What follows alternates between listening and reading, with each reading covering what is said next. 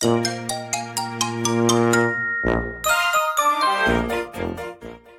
やとすみおの Survival Life in Canada 皆さんこんにちは。さやとすみおのサバイバルライフ in カナダです。バンクーバーに住むすみおと。シアトルに住むさやが北米でうまく生き抜く方法をシェアするラジオです。皆さんこんにちは。Good morning、uh, Hello Good afternoon. いい感じの英語が出ましたね。出ましたね出ましたね。こんにちはなんか私喋るの早くないですか？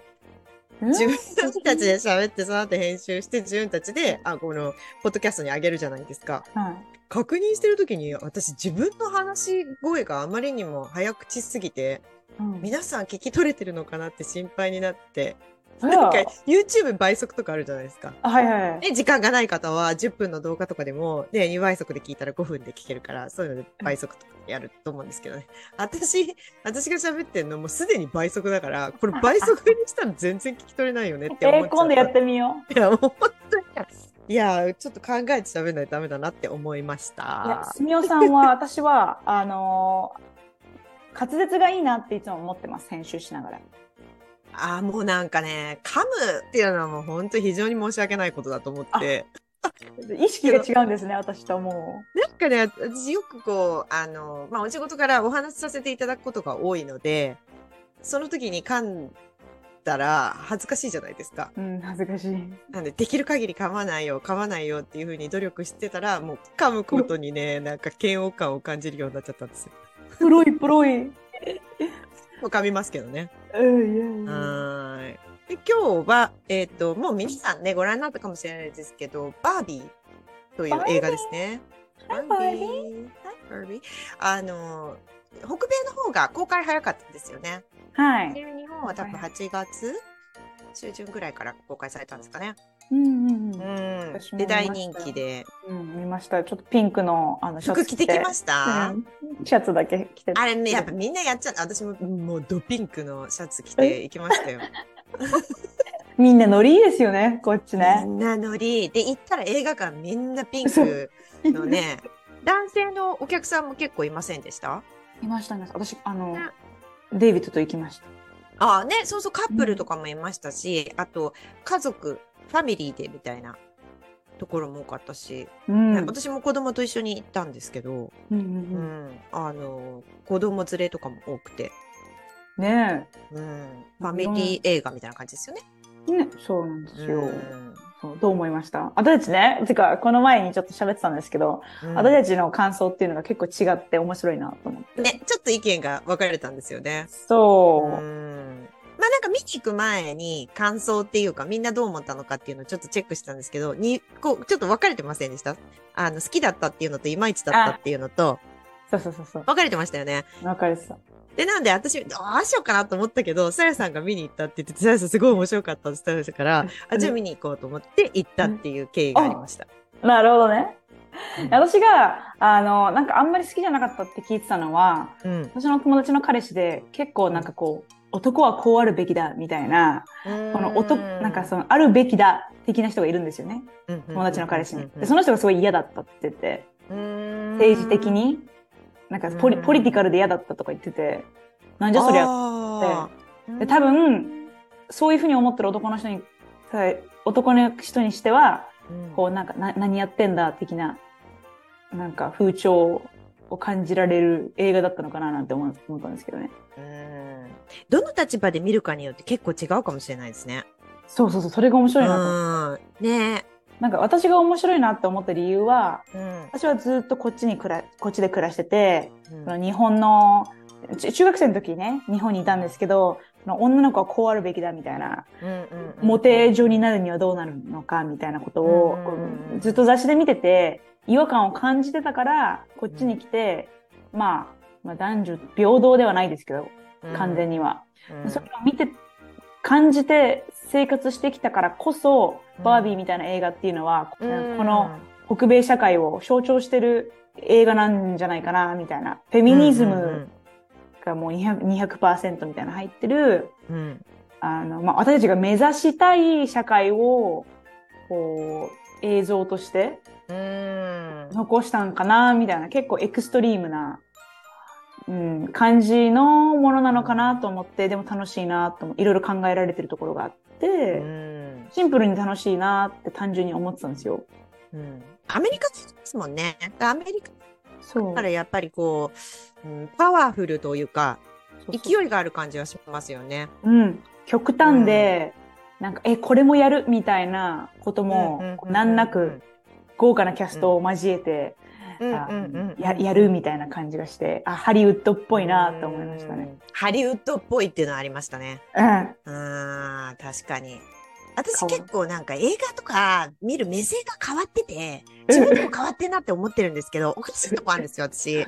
見るときに、お前何様だって自分に思うんですけど、うん。なんかね、なんでしょう、何目線なんだかちょっとわかんないんですけど、なんか作ってる側目線で見ちゃうときあって、うんうんな、なんです、なんですかね？な、な、作ってる側目線っていうのかな？なんかめちゃくちゃ冷静に、この映画っていうのはどういう構成で、あどういう、なんかターゲットでどういう風に作りたいんだろうみたいな、なんかね、変なビジネスみたいなの見ちゃうんですよ、私。え、だえ、え、わかる。から、え、楽しかったか楽しくなかったかっていう、こう、二択だったら面白かったと思うんですよ。でよくできてたし、で、出てる俳優さんたちも私も好きな人たちが多いから、あの、あ、よかったなってすごい思うんですけど、あの、映画見に行くときに、あの、年齢あるじゃないですか。うん何歳以上におすすめですっていうやつ。で、北米では、あの、バービー PG13 なんですよね。なんで13歳以上おすすめうんうんなんですよ。で、なんでそこにこだわるかもちょっとわかんないんですけど、うんで、それってまあ、親とか、その一緒に見に行く人が勝手に考えるもので、これ、一応その、おすすめとしては13歳以上ですよ。でもまあ、連れてくか連れていかないかっていうのは自分たちで考えてくださいねっていうのであって、あ13歳以下が入れないとかそういうわけではないんで、うん会場行ったら結構子供たちもいたんですけど、うんなんか、PG13 ってちょっとこう、幼めなんですよね。うんうんななんだろう、えっ、と、例えば、鬼滅の刃とかが多分 PG13 とか14とかそれくらいだっんですけど、どうかな。で、なんかだんだんね、いろんなものがちょっと低年齢化してて、昔は、なんか、こう、誰か殺されちゃったりとか、血がピュって出ちゃったりとかっていうのは、だいたい16歳ぐらいの設定だったりとか、それがもっとひどくて連続殺人とかってなってくると、あの、18以上とか R 指定とかっていう風になってたんですけど、最近、やっぱね、ここね、4、5年でね、年齢がね、下がってきてんなって私は思ってて。はで、昔はそういう F ワードとかが入ってたら、だいたいティーンじゃ見れないようになってて、ほとんど R 指定だったんですけど、さっき F ワードとかでも16歳ぐらいからもう全然 OK なんですよね。えー、知らなかった。そうそうなんですよ。でも、これってなんか多分子供がいるかいないかっていう視点だから、自分は子供がいるから、その目線で映画見たりとかするんだと思うんですけどね。別に、あの、子供がいない方だったらね、どんな映画、別に自分がどうしても見たいってなったらアニメ見に行ったって、その子供向けの映画見に行ったっていいわけなんで、そういう皆さん見ると思うんですけど、で、まあ今回 PG13 っていうことで、まあ子供もギリギリ連れていけるかなと思って一緒に行ったんですけど、うんなんかね、PG13 の割には内容が大人向けだなって私思ったんですよ。うんうん。でそういう女性の権利であるとか、そういう男性のその今の立場であるとか、そういうことをこう議題にしたいのかな、そういうのがテーマなのかなっていうふうに思ったんですけど、でも、コメディ調じゃないですか。うん、そうです。